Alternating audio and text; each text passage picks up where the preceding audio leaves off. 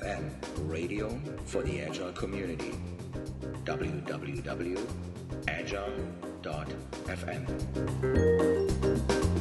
Welcome to another episode of Agile FM. Today I have Jay Sutherland with me, and he's the co-author of a book many people know, The Art of Doing Twice the Work in Half the Time, which he co-authored with his father, Jeff Sutherland. But this one here is all about his new book, The Scrum Fieldbook, a masterclass on accelerating performance, getting results, and defining the future. He can be reached at Jay Sutherland, all straightforward. Thank you for joining, JJ.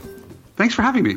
Well, JJ, before we get started, I need to introduce the listeners here why I'm a little bit nervous here, because you are an award-winning correspondent, producer. You were the chief of the Baghdad Bureau of the NPR. You covered the wars in Iraq, Afghanistan, the Arab Spring, the aftermath of the 2011 tsunami in Japan. You're the CEO of Scrum Inc., and your last name is Sutherland, and you're the CEO of Scrum Inc. That means you're the son of Jeff Sutherland. That's true. Okay. So we got that all squared away. So I'm the amateur Agile FM podcaster here with somebody from NPR. So I hope this is going well for you too. It absolutely is. Okay. You are speaking at the Agile Day 2019, which is going to take place on the 14th of November in New York. People interested in your talk and in the event overall is the AgileDay2019.org. But we want to talk a little bit about your brand new book. As far as I know, it's out. Did it hit the shelves already? Yeah, October 1st. October 1st. Yeah, and I'm really excited about coming to Agile Day New York. I'm really excited to meet the community there and share some of the stories I've learned over the past few years. Mm-hmm. Very cool. We're happy having you because there is a lot going on, open space where people exchange ideas. You will be on the floor. You will be speaking at the end, and there will be a big crowd, because after your talk there will be a reception to our 10th anniversary, which is a big thing for us. The 10th annual. That's fantastic. Day. Yeah. So but you're telling me I'm between people and beer? Yes, but but you know, we have done this a few times. People are still excited at that point, right? But then comes the announcement of beer and reception and celebration. We have also some surprises there as well. People will be like, okay, this is the last talk. We're going to go fully in. Anyway, so first, congratulations to the book. This is the book you wrote on your own. It's called a field book. So I don't know how many people are familiar with the term field book. I looked it up, and it's a little... it's a term that's been used for engineers in the past, for surveyors, and people captured notes in it while they were discovering and measuring. Why did you pick that name for a Scrum book? It's a very interesting title. Because what I really wanted to get since our last book, and it's been 5 years since our first book came out, in the Scrum Fieldbook, I wanted to really get the sense of this is a book of stories. This is a book of all the places where Scrum Inc. has been. This is not all my stories. This is we have a lot of really great consultants and coaches at Scrum Inc. Mm-hmm. And doing Scrum all over the world in very different domains, and to show how Scrum can be applied in ways far beyond software. And also I wanted to share exactly how Scrum Inc. thinks about Scrum, and to share some patterns of what if you're going in there, this is what you should, some of the things we hope you think about, and also some anti-patterns, like things that we've seen over the past 5 years. Oh, when this happens, the failure rate of the transformation is much higher. And so what I really wanted to give everybody is exactly how we think about Scrum, exactly how we do it when we go in, because my goal and Scrum Inc.'s goal is to spread Scrum as far as we can. Mm-hmm. And so I wanted to give people a book that they could pick up and they could actually do this stuff. Mm-hmm. And so that's one goal. And then the other goal was to, as I said before, is really show how Scrum is a universal framework for accelerating human effort.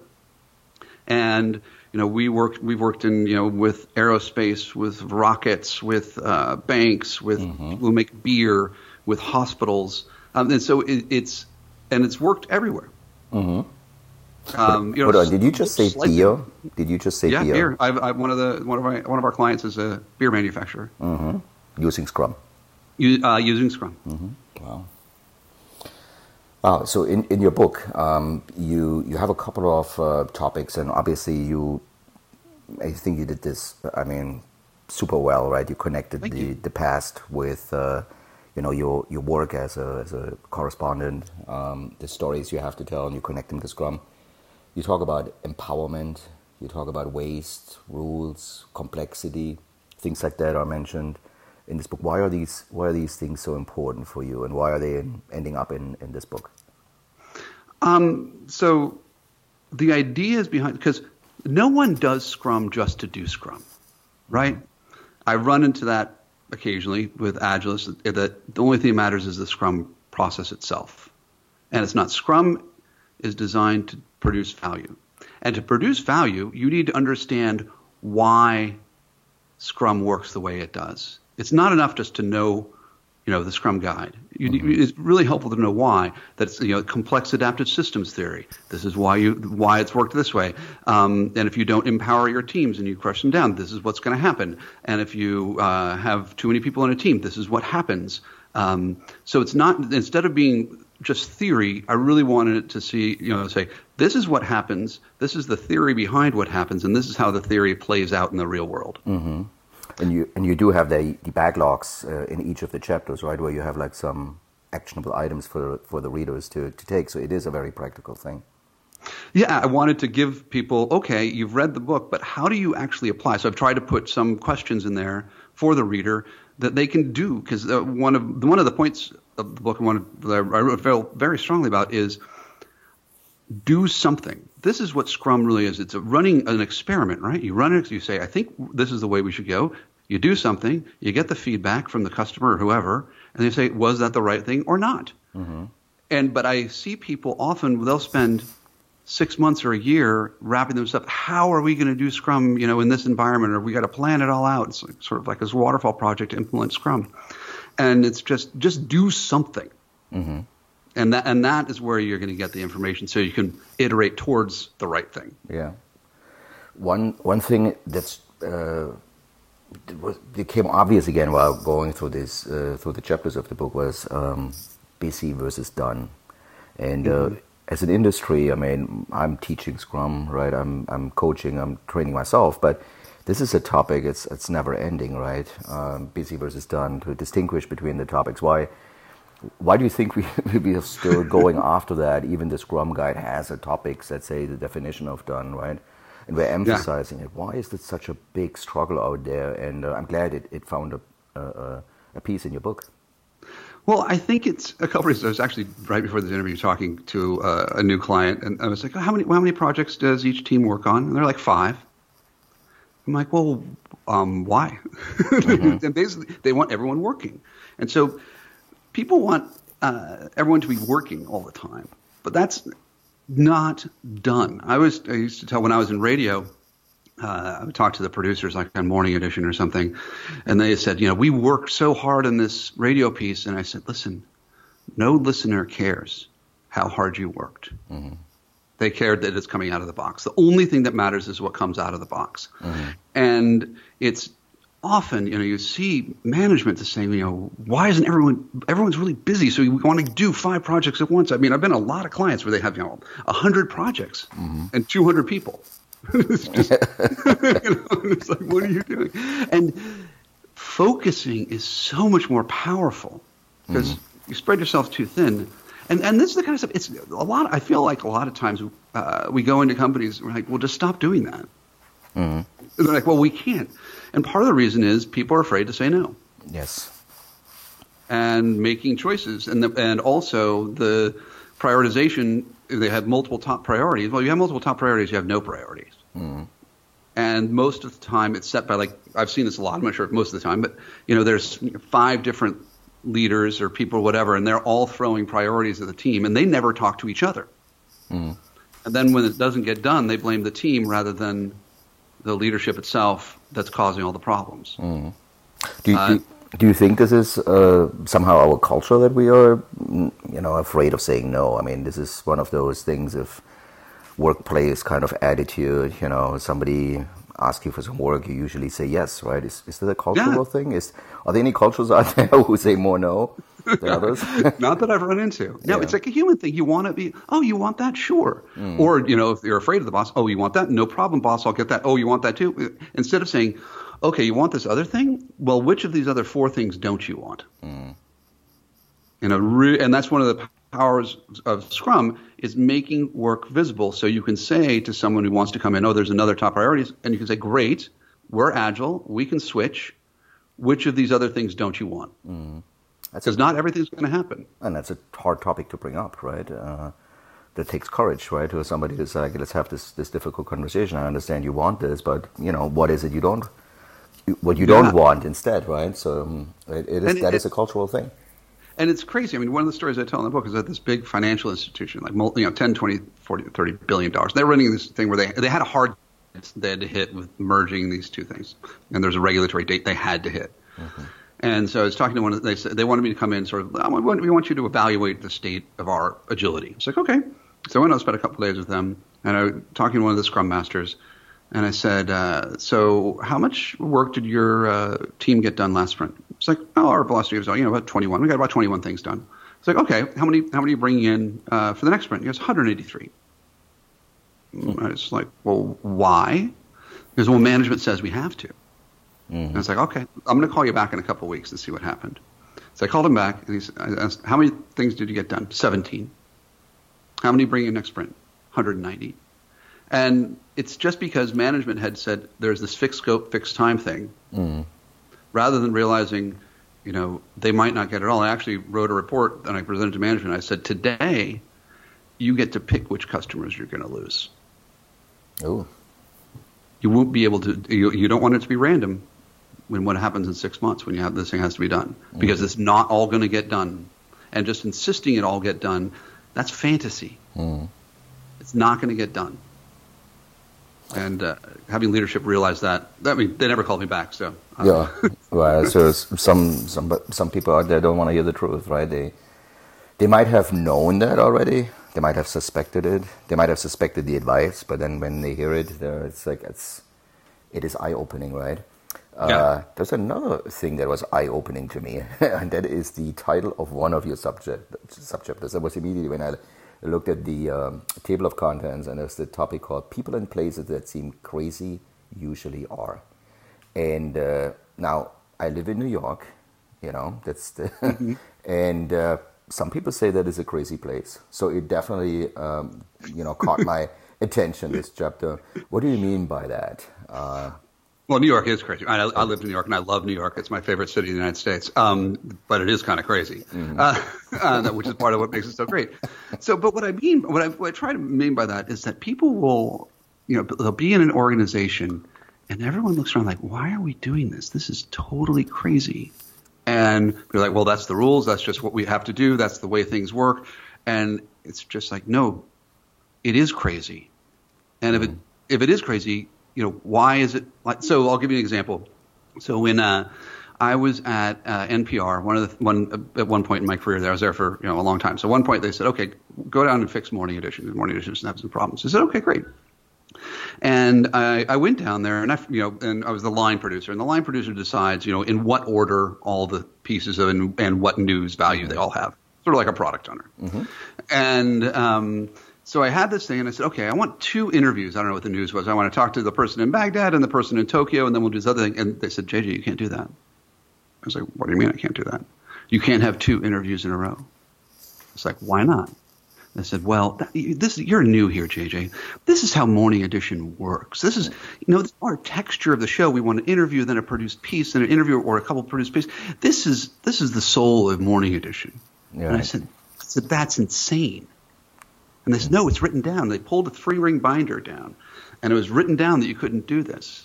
Mm. And I said, I'm going to let you guys get away with this today, but I'm going to find out who wrote that rule. Mm. It took me 3 days, and I tracked down this guy named Jay Kernis, who was then working at 60 Minutes, but he'd been the first executive producer of this program back in 1978.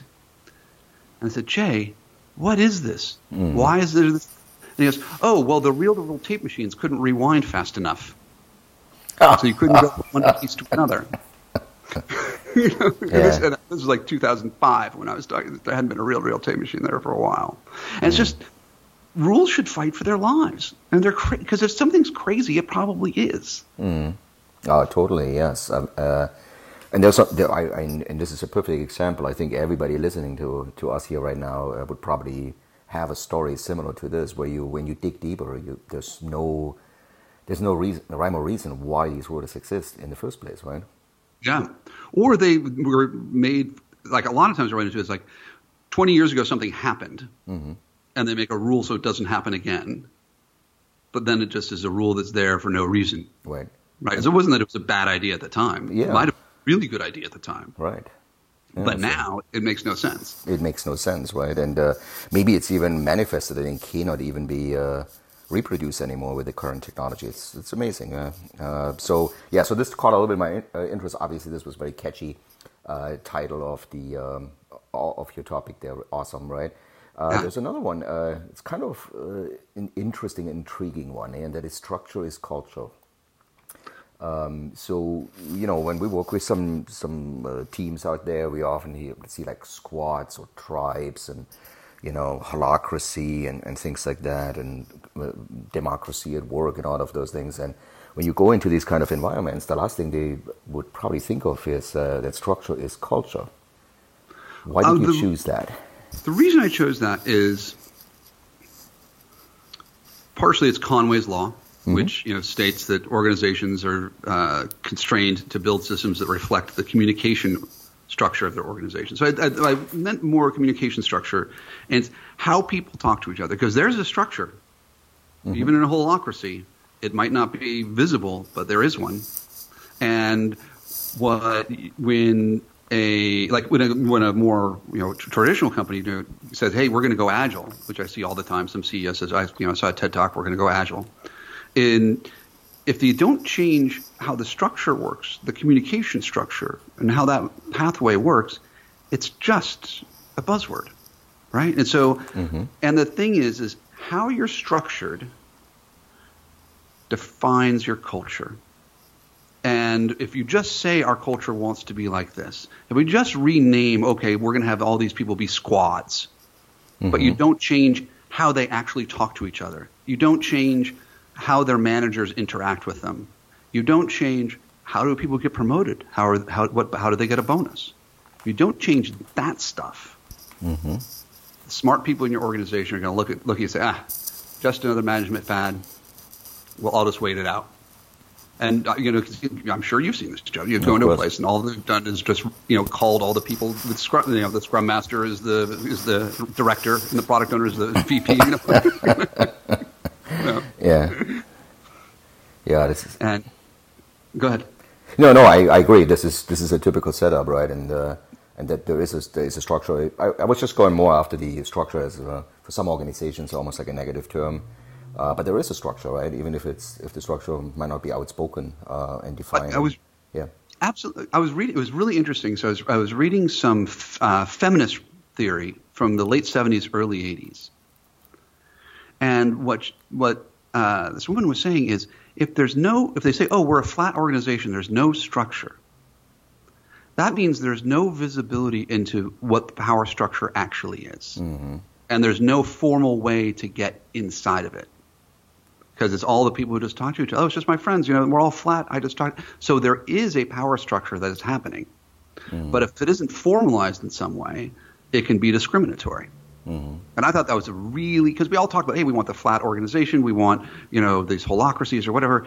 And it changed my thinking a little bit of saying, well, there is a structure, a power structure there, whether it's enumerated or not. Mm-hmm. And it's probably better to make it visible rather than hidden. Mm-hmm. Yeah, for sure. Yeah. And like, I think, you know, if you went into a holacracy, there's a power structure. Mm-hmm. I don't know what it is. It's not very visible, but it's there. Mm-hmm.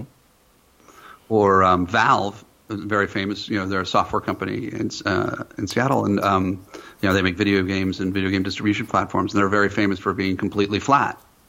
And they were completely flat until there was a really big problem, and all of a sudden the founders came out of the woodworks and fired a bunch of people. Mm-hmm. So, you know. Mm-hmm. It's there. It's there, right? What's also there is that you mentioned in your writing here, and that there is management and there is leadership. And there's one thing I was thinking about asking you, and especially with your background from NPR and from the areas you have reported from. I heard somewhere in a paper or so, I think it was in a Harvard Business Journal, I heard a sentence that was, management is for peace times and leadership for wartime. It's very interesting. That's really good. I've actually been working with some military units recently, and they said, we're in peacetime, and it's horrible, right? We, follow these rules, we know that. But when we're in combat, and I was talking to this Marine, he goes, I get it. In combat, the enemy is our customer, and they let us know what we're doing wrong really quickly. Mm-hmm. And it's that feedback loops. And it's what could we accomplish in peacetime if we had those kind of tight feedback loops? Like why we lose the abilities that are so hard won, and the knowledge that is so hard won in Iraq. Mm-hmm. There thousands of people died, and we learned a ton of lessons. And you come back, and it's like, okay, well, we're not going to fight that kind of war again, so we're not going to remember how to do that. Mm-hmm. And so I was giving a speech at a defense industry thing the other day, and I said, well, how many young men are going to have to die for young men and women are going to have to die for us to learn that again? Mm-hmm. And what I mean by management other than leadership is that I mean one level is kind of obvious, is like management is good if you want to get compliance, right? Mm-hmm. You want people to do what you want to do, but leadership is saying, hey, we're going this way. How can I help you get there? Mm-hmm. And there's a big difference there. Huge difference, yeah. Mm-hmm. Yeah, no, I just wanted check in with you because you obviously have seen scenes where you if you would agree even with that statement of peace versus war and the leadership style. But it is, if you think about it, it's the goal, it's the vision, it's the strategy, and obviously if you can also motivate and create that kind of impulse within, in this case, the army or in a team or in an organization to get after a goal and implement certain things. So leadership is a very different skill, right? Yeah, and I do want to be very clear, though, is that what happened in Iraq, says General Tommy Franks, mm-hmm. who, disbanded the Iraqi army and, founded the insurgency. So many of the leaders of the general officers who were there those first 4 years, and we were losing that war because they were managers. Mm-hmm. They weren't listening. They weren't getting the feedback. They insisted on doing things the old way, even though people were dying. Mm-hmm. And mm-hmm. so it's not that the military is magic. They are not. Mm-hmm. They had some really clever and really influential generals who came in, General Petraeus and McChrystal, and they really turned it around mm-hmm. by changing how the people talk to each other and changing the system and getting much more in a sort of an agile way. Mm-hmm. And they beat Qaeda and Iraq, and then of course once they left, and there wasn't president. We weren't losing a war anymore. All of a sudden, all these people that have been sharing information decided, we've been sharing a little too much. And because there wasn't a framework like mm-hmm. Scrum, it was based on the individual, intelligence and charisma of these two men were able to get it through, mm-hmm. and it was dependent on a hero. And so, of course, when the hero leaves, everything falls apart, and you can't do it again. Wow. And what Scrum tries to do is make it replicable. Mm-hmm. No, it's very interesting to connect these things. And also, we often work in IT organizations or even in product organizations, et cetera, and we're using Scrum. But to just think outside the box and in other industries and how the concepts still apply, right? This is fascinating. One thing towards the end of our podcast and time together here with you, this another thing I want to touch on, and this is a word called technical debt. Mm-hmm. And you make a reference from technical debt, and I think everybody is familiar with the term technical debt, but you also mentioned organizational debt and how you connect lean, in particular here, reducing waste and making lean more effective and using lean concepts to get rid of organizational debt. but it also creates new problems. And I wanted to explore that a little bit with you because, A, we are connecting this with Lean and Toyota and the roots of Scrum and everything, right? But also that too much Lean might also not be helpful in a Scrum environment. That's also something you mentioned in your book. Absolutely. I mean, I think the Lean toolkit, the Toyota production system, has a lot of really good ideas in it and ways to identify waste, like where are the wait times, where are all those things. And, you know, I think I use it almost everywhere I go because, you know, they have really good examples and ways of doing things. But if you do it too much, like I was working with this one company and they got so lean because they made this thing where they invented a new kind of material and they could just sell it. Mm-hmm. Like, you know, for pennies. And so they just cranked it out and just sold it and sold it and sold it. And they got really lean on this on their manufacturing. And they got really lean in their product development. And then all of a sudden, the market changed. And they didn't have the innovative capacity mm-hmm. to change. So a competitor, a younger, faster competitor, they said, oh, it's going to take us 18 months to make this new thing mm-hmm. that the customers are demanding. And so one of the competitors said, well, we'll do it in 6 because they didn't have the capacity anymore. Mm-hmm. So you don't want to have no slack in the system. You want to have some because you got to keep on innovating. Mm-hmm. Or if there's a problem in that lean line, do you even have a group of people that can say, okay, we've been focusing on lean manufacturing and getting it, but now we have a problem. We need to have a Scrum team to figure out creatively how to solve the problem. Mm-hmm. And if you only have 2 people in the plant, that's hard to do. Mm-hmm. It's interesting, right? Because there are a lot of Scrum teams out there that use Scrum robotically, right, as an engine of building things and they might work on removing organizational debt here in form of lean practices over and over, and it feels like in a highly efficient machine for them, right? And they might mm-hmm. not even see the problem. They actually feel really good about what they're doing, but they don't have the space for innovation anymore. Right, and if you don't, and I mean, you know, in the way that, especially if they're in the technology business, mm-hmm. the way it's changing so fast, if you can't innovate, someone will do that for you and mm-hmm. blow you out of business. Oh, totally. Yeah. So I think that's an interesting point. And you said Slack, right? Slack is beside the tool. A lot of people are using Slack is a negative word, right? So right. Slack is not something like, hey, we got some good Slack here, right? Right. It's well, think about it. Well, if you had a computer, would you mm-hmm. run it at 100% capacity all the time? No. That yeah. computer would break. Yeah. Servers are, they roll like 50, 60% load. Mm-hmm. Right? So they don't overheat. So they, all sorts of reasons. Yeah. But, it's the same thing in an organization. Mm-hmm. If you run it at 100% all the time and something new happens, mm-hmm. you don't have any capacity to deal with it. That's right. Well, JJ, there is a subtitle to your book, A Masterclass on Accelerating Performance, Getting Results, and Defining the Future. And I was wondering, so what's your intent with the subtitle for the readers? What do you want these readers to take away from this book in terms of masterclass? Is that really an actionable item in terms of the backlogs? Do you see people to build their own personal plans around this? Or what's your intent around once people have gone through the book? My intent is, if they haven't already had the mindset shift, of really shifting their mindset into an agile mindset. And it's also teaching, or I try to anyway, mm-hmm.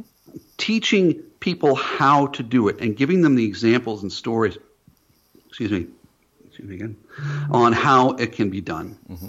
And so it's really trying to be something you can pick up and do. And the thing is, sometimes I feel like, sorry, my phone just went off. You can edit that out. Mm-hmm. Sometimes I feel like people do Scrum to do Scrum. And you want to accelerate performance and make teams, produce value happier, be happier, first mm-hmm. of all, produce value more quickly, and, just go at a sustainable pace, but just, get faster and faster and faster and better and better and better as a team, right? But at the same time, you always want to get results. I mean, if I talk to people in the C-suite, they don't care about Scrum at all. Mm-hmm.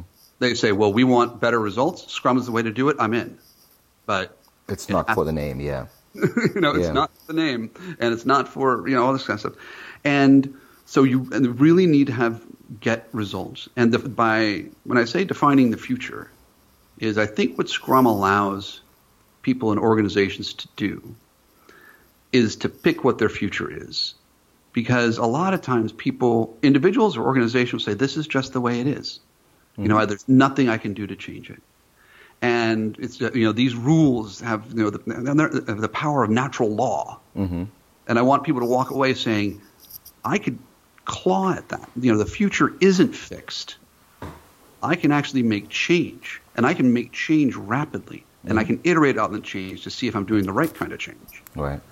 Don't accept, and this is what I tell every Scrum Master I train, don't accept the status quo. You can define the future, mm-hmm. but you have to try. Oh, that's awesome, yeah. JJ, you're going to be at the Agile Day, AgileDay2019.org. You will be speaking there. You're going to speak about topics of your book. Mm-hmm. There will be books there. Selling books there? Yeah, exactly. If people walk up to you and would like a signature from you, not a problem, right? Absolutely. No, it's so funny. Sometimes people ask me to do that. Yeah. They, you know, I mean, if you don't mind, I'm like, listen, it never gets old. Yeah. All right. Awesome. Okay, so we're looking forward to your talk. We're looking forward to reading more about your thoughts, and say hello to everybody at Scrum Inc. Say hello to your father, Jeff, who has also been on Agile FM in the past, and greetings from New York. See you in November. See you then. Thank you so much. Thank you. Thank you for listening to Agile FM, the radio for the Agile community. I'm your host, Joe Krebs. If you're interested in more programming and additional podcasts, please go to www.agile.fm. Talk to you soon.